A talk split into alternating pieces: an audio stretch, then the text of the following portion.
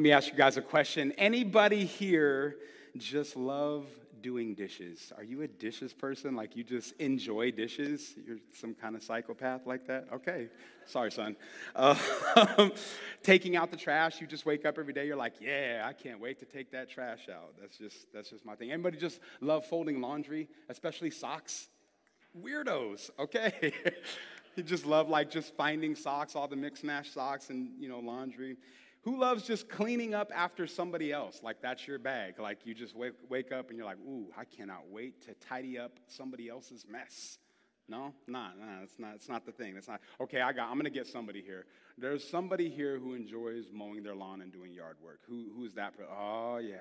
Again, straight up sociopaths out there. I don't know what's wrong with you. I got a homeboy who love, he's like, it's just my peaceful place. I get on my lawnmower and I'm just like, I'm like, whatever, bro, that's just work. Like, what's wrong with you? I'd rather be playing Xbox or something else. Um, he loves mowing his lawn and he finds it his peaceful place, but to me, it's just, ugh. Um, what about helping people move? Who, who's a big fan of helping people move? Can I just tell you guys something? That there comes an age where nobody asks you to help them move anymore, and it's a glorious thing. Like, and those years are like they're way be behind me. Like, no, none of my friends are calling me up and being like, "Hey, I got pizza and beer and a moving truck." like, whew, I'm so glad I graduated past that stage of life. Uh, I hate helping people move, and you know I'm semi in shape, so like, hey Rob, come lift some boxes. I'm like, yeah, no, you should you should call somebody. Um, who loves just being around people that are going through a tough time? That's kind of me. I'm not gonna lie. Like I like helping people out. I love praying with people, and I'm not, I'm not trying to make you feel bad, but that's just kind of my thing. That, that's my bag. I, when people are going through a tough time, um, I, I, I, don't mind being there for them. But for a lot of people, that is a, that's hard work, especially if you're going through a hard time and somebody else is just going through junk and they just feel like a Debbie Downer, like you're all trying to be upbeat and they're down and you're just like, ah, this is, this is tough. And what I'm really getting at is that doing something that is inconvenient rarely feels like a win. It just feels inconvenient. It just feels like work. Now, disclaimer if you raise your hand for every one of those and you do all those things, congratulations, you are the best person since Mr. Rogers and Mother Teresa. Maybe they got together, had a kid, and it's you. You're a far better Christian than I am. God bless you. You can preach next week if that's you. Um, if you're somebody who is that, then you can just go ahead and break out your phone and solve today's Wordle, uh, fix your fantasy football lineup, um, you know, pretend like you're taking notes, but really you're texting somebody because you, you got it. You got serving down. Um, we're in this series called Wholehearted, and we want to know what our lives would look like if we knew, loved, and experienced God more by the end of the year. And Chris pointed out last week uh, that Jesus loves his church, and his church looks like corporate gatherings and house gatherings. And we here at City Church, if you are part of this family, we value house gatherings. Uh, it dawned on me as I was sitting there listening to Chris preach that, you know, he says, We are a church with two doors, and we are literally, physically, a church with two doors. You notice when you came in, there's two doors downstairs. Like, look at God. look at God. We have two doors. Um, like I said, this week I get to talk to you about serving, and Jesus felt very strongly about what it means to be a servant. I love what Chris said last week. He said, there's no scenario where you are fully committed to Jesus, but not fully committed to his church. I just thought that was powerful. There's no scenario where you are fully committed to Jesus, but not fully committed to his church. In the Gospel of Mark, we see an exchange where Jesus outlines what it looks like to serve like Jesus. Um, let's look at Mark chapter 10, verses 35 through 44. Mark 10, 35 through 44. I'll let you find it in your real Bibles and your fake Bibles on your phone. Um, 35 says that somebody thought that was funny. And James and John, the sons of Zebedee, came up to him and said, Teacher, we want you to do for us whatever we ask of you. I just got to pause right here. Because right before that, Jesus had just told his disciples, I'm getting ready to die. And the audacity of these guys, right after he says, I'm getting ready to die, I'm getting ready to go give myself up for everybody, they're like, Before you do that, sir, uh, we were just wondering if you would do a little thing for us. Um, and he said to them, What do you want me to do for you? And he said to him, And they said to him, Grant us to sit one at your right hand and one at your left in your glory. And Jesus said to them, You do not know what you are asking. Are you able to drink the cup that I drink, or to be baptized with the baptism which I am baptized? And they said to him, For show. We're able.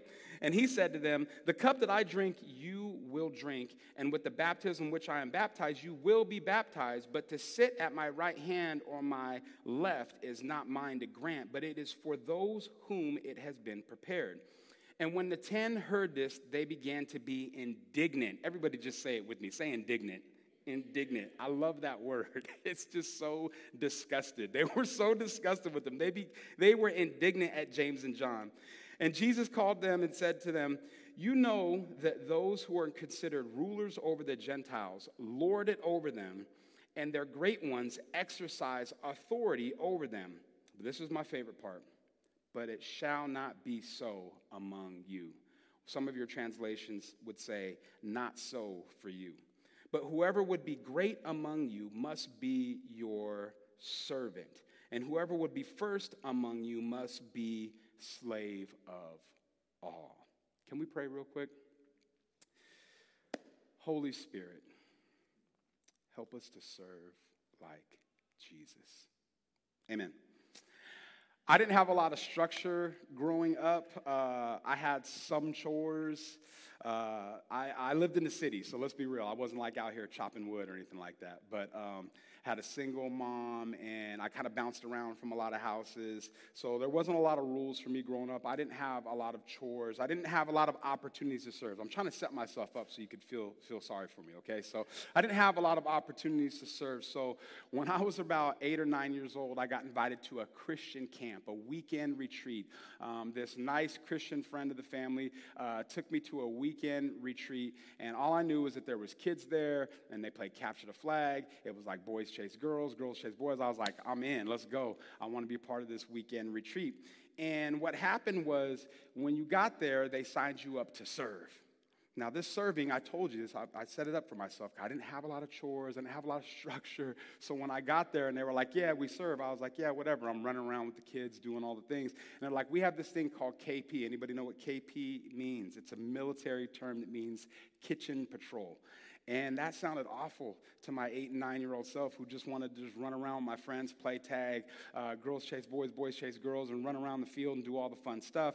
And they signed me up for this kitchen patrol. Now, don't judge me, okay? I was only a kid, I didn't know any better. Nobody pulled me aside and said, hey, this is what we do. We pitch in around here so we can have this thing. Everybody does their part. Nobody had really explained that to me. And so I did it one time. And the time that I did it, I was like washing dishes, and the window was right there, and I could see all my friends running around, playing, just having a good time, and it was just eating me up on the inside.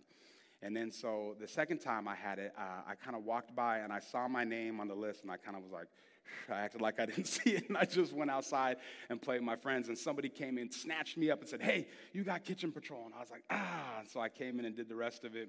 And then I ended up having three times Three times in one weekend. Come on, none of you guys look like you feel sorry for me. Three times in one weekend that I had to be in the kitchen washing all the dirty dishes with corn and meat. It was gross. and got my hands all nasty.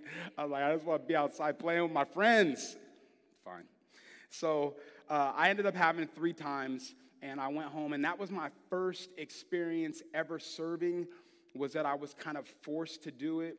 Nobody really explained to me, this is how we do things around here. It was a new concept to me. The second opportunity I had to serve was also forced upon me. Um, when I was about 12 years old, I decided to get into some nefarious activities that would line me in juvenile court. And I landed in juvenile court, and the judge uh, gave me probation and community service. And so now I have this community service where I'm serving. I'm serving in this law office or this state run office where I'm filing paperwork for what seemed like days on end. And I was forced to serve, serve and uh, it wasn't any fun, but at least it wasn't kitchen patrol. So as I got older, as I got older, anything that was service oriented, it just reminded me of that. It just reminded me of this work that was kind of forced upon me. And if I'm honest with you, even today, when it comes to serving, any kind of like labor or, or tedious work is, is it's a real drag for me. And uh, God, true to his sense of humor, gave me a wife who loves all things DIY. Um, she loves all things tedious and, um, and laborious, and it, she, it's like fun to her, and it's not to me. And, but now it has to be for me because God has a sense of humor. I'm like, I have other talents and gifts that I could serve you with. Truly, you know this, right? Um, well, here's what I want to say is that serving is important because serving is central to the mission of Jesus Christ. Serving is central to the mission of Jesus Christ because Jesus is the great burden lifter. Um, if that's too much, um, I used to be a rapper, so I got hot bars and I want to spit for you. I got a little rhyme for you. It's this When we serve, we bless. When we bless, we remove stress. Whew, y'all feel the spirit moving? When I said that. When we serve, we bless. And when we bless, we remove stress. Most of us just love to be served. We don't have a problem being served. Like, can you think of a time when somebody just absolutely took great care of you? Um, maybe you were sick and it was your mom and she made some chicken, noodle soup for you when you were sick and it just, it just felt good. She took care of you. Uh, I've heard this for ladies. I don't know this because I haven't had hair in a long time, but um, I hear that when you become ill and you have to, you know, you have to, like somebody holds your hair for you, like it's like the sweetest thing. Like, I can't believe she held my hair for me when I was sick. Um, Sometimes it's a restaurant where uh, a restaurant just has fantastic, amazing service where they make you feel like a king or a queen. And how many know that restaurants that have good customer service and great service, they tend to last a little bit longer than the other restaurants? I know for us, uh, before we moved to Texas, we went from Seattle to Texas, Texas to here, but we had a six week window where we didn't have a place to stay. And we had friends. We have four boys, and they had four girls, and they're all around the same age. And all of us stayed in one house. They let us stay in their house for six weeks prior to us moving to Texas. It was a beautiful thing. They served us well, um, they just took care of us. Sometimes it's just somebody attending your needs or somebody to listen to you. Um, I heard somebody say this. I don't remember who said it, but it was powerful. It said, Being heard is so close to being loved that most people can't tell the difference. Being heard is so close to being loved that most people can't tell the difference. How many know that just somebody being there to listen to you is a form of service? Really, when someone serves us, it feels like such a blessing because they are lifting a burden off of us just like Jesus does. So, what keeps us all from serving? Some of you here might be new to the faith. You might be new to the faith and you're all fired up for Jesus and you're like, God, use me, use me up. And they were like, okay, cool, we need you to sign up to serve in the children's ministry. You're like, ooh, see what had happened was. Use me up, Lord, use me up. God, I want to be used by you. I'm like, oh, that's perfect. I need you to help stack some chairs. You're like, oh, I just got my nails done. Maybe not right now. Um, here's what I want to tell people if you are too big to push a broom, you are too small to serve in an area where you're going to be vocal. If you're too big to uh, hold a toilet scrubber, then you're too small to lead people. If you're too big to stack chairs, then you're too small for this pulpit. Because every single one of them is a serving opportunity, even what I'm doing right now. Amen? Amen. The next time I had an opportunity to serve was in church after I became a Christian at 27 years old. Um, I kept meaning to sign up to be an usher because ushers just looked cool at that time. Come on. It was 2004. I was in a charismatic church. Everybody had the big four, five, six, eight button Kings of Comedy suits, you know what I mean, with the leather shoes. And they were like ushers. They were men. And just standing like, you know, I was like, that's me. I was like, that's. That's the spot that I'm gonna serve at. That is for me. And I kept meaning to sign up, but I kept forgetting. But we also had four kids under the age of five. And so one day, as I'm dropping off four kids under the age of five, somebody said, Hey, um, you might want to, you know, you might want to help us out here. You know, I see you dropping off four kids every Wednesday night and Sunday morning. Maybe you might want to pitch in and, you know, help us out a little bit, right? Um, and, the, and, unlike the eight year old me, there was a conviction inside of me that said, if I'm dropping off four kids under the age of five uh, for two hours on Wednesdays and Sundays, I should, I should probably help out. I can tell you that I was reluctant, but I was convicted.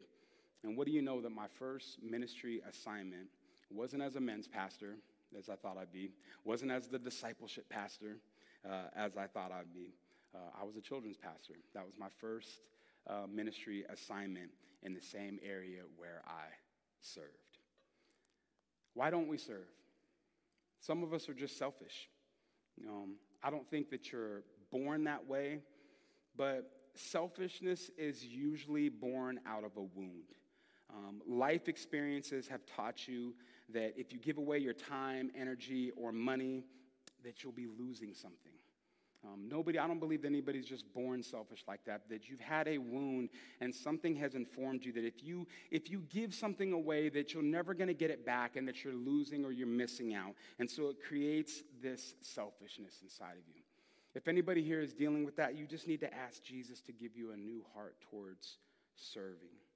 Um, I want to say that being self centered and following Jesus just doesn't work because it's just not his way. Jesus is a burden lifter, and serving others is the center of his mission. Some of us would just say, I'm busy. I'm busy.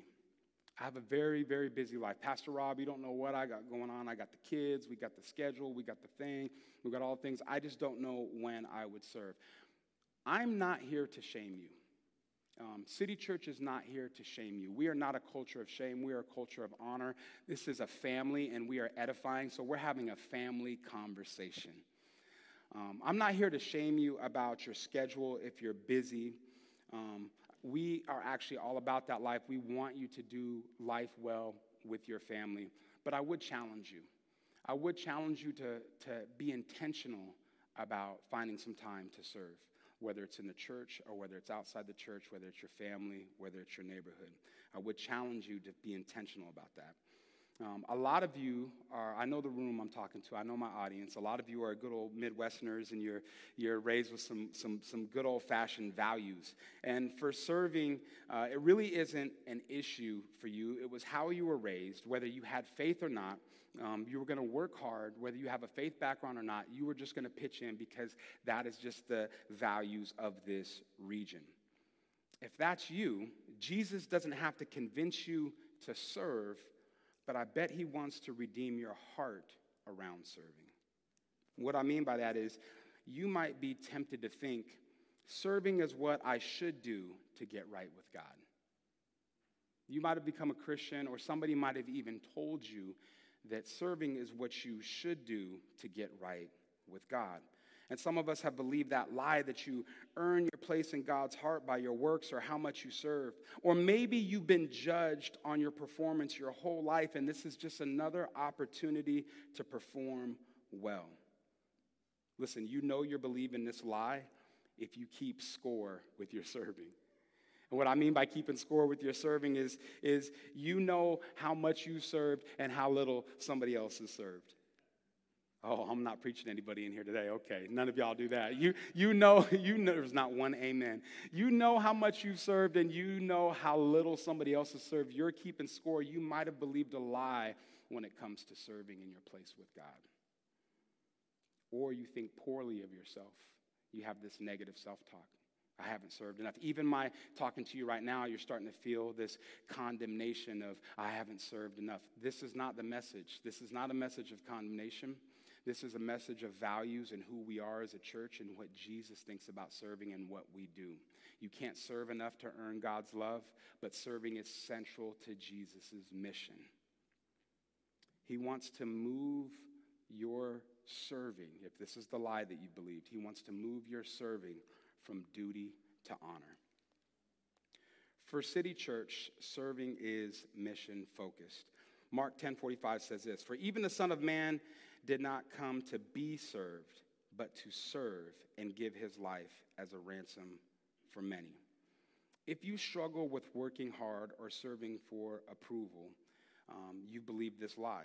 And Ephesians 2 8 through 10 says this For by grace you have been saved through faith, and this is not your own doing. It is the gift of God, not a result of works, so that no one may boast. For we are his workmanship created in Christ Jesus for, everybody say, good works. For good works, which God prepared beforehand that we should walk in them. God's grace is what saved you. Jesus is who saved you, not your works. God's grace is what keeps you. He's not keeping score of your works. You are made new in Jesus for good works, to be a representation of Jesus on this earth. Some of us are doing things out of guilt or feeling or obligation. But I'm asking you right now will you let Jesus redeem your works today?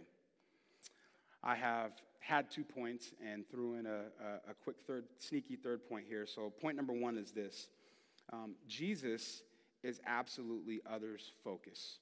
Jesus is others focused. Galatians 5:13 says this, "For you were called to freedom, brothers, only do not use your freedom as an opportunity for the flesh, but through love serve one another through love."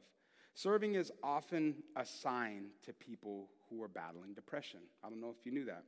Um, one of the things that a counselor will do if you come to them and you are depressed is they will say, Hey, have you signed up to serve anywhere? Um, I know we're coming to a place uh, where the sun is starting to uh, set a little sooner and we're battling some seasonal depression. And an opportunity to battle that seasonal depression is to think about somebody else, is to sign up someplace to serve. Um, we serve for the abundance of our own lives and for the sake of others. Point number two, this is my bonus point, is this never arrive. When you become a believer, never arrive. Never feel like you've made it.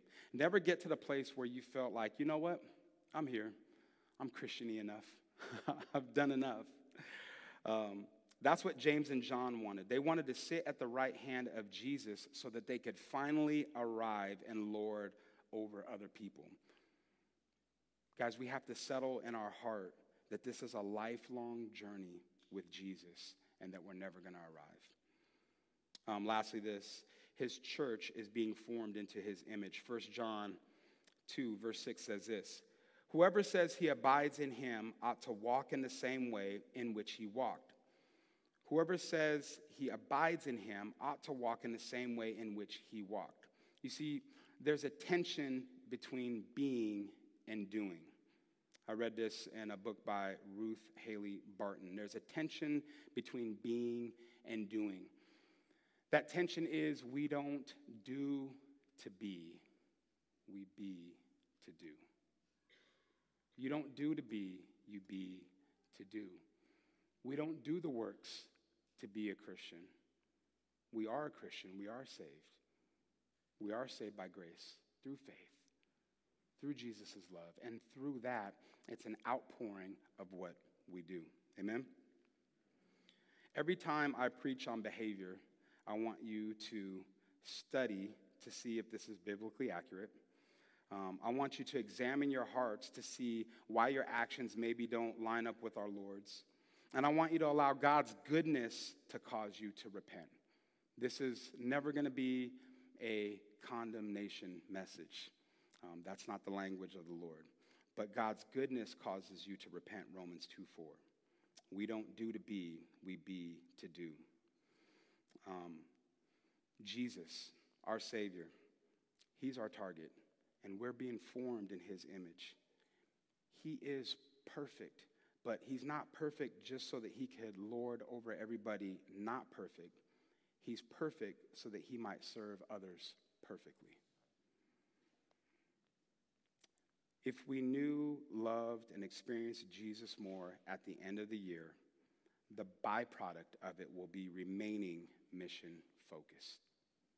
It will be remaining mission focused. 1 Peter 4:10 says this, as each has received a gift, use it to serve one another as good stewards of God's varied grace. What does that look like?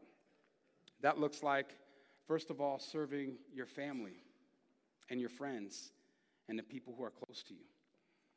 I want you to ask yourself, what does that look like practically to serve family and friends? I go back to listening to people, meeting needs, lifting burdens off of people, whether it's financial, whether it is the tedious hard work, whether it is bringing a meal to somebody who just had a baby or somebody who's going through um, a sickness or dealing with an illness. You use your gift to serve one another. There's this thing called a ministry of presence, of just being with somebody. That's powerful. Don't ever look at, don't let anybody ever tell you that the ministry of presence is not a form of serving. It's serving others the way that Jesus wants us to. It's lifting burdens the way that Jesus wants us to. When it comes to finances, are we obedient to the gentle nudge of the Holy Spirit? I know that we're a generous church and we give to our church, but what about outside the church when it comes to friends, families, or the person on the street? That's a form of serving. Yeah, it's generosity, but it's a form of serving. Your coworkers, where you work at, how could you serve your coworkers better? What would it look like to serve them? To lift a burden off of that person that you work with that just gets on your last nerve. Come on, guys, that's real Jesus stuff. That's real church stuff right there. What does it look like to serve in your neighborhood? To take care of somebody's lawn, maybe. Help somebody out. Maybe you've got a single parent in your neighborhood that you'd love to help out. What does it look like to serve at church? The children's ministry always needs help in every church. That's universal. the, the children's ministry always needs workers. We need help in production. We need help in worship. We need help on our serve days. We're a church plant still. So this is an all hands on deck season for this family, for this mission. And we want to remain mission focused to lift burdens off of people. We have tons of opportunities for you to serve in and outside the church. We have block ministries that does everything from after school programs to culinary training. We're connected to Our Daily Bread, which is Cincinnati's largest uh, soup kitchen. We partner with Caring Hearts. My kids are going on a mission to San Luis. Um, it's dedicated to helping people who are hurting helping people who are marginalized. We have plenty of opportunities for you.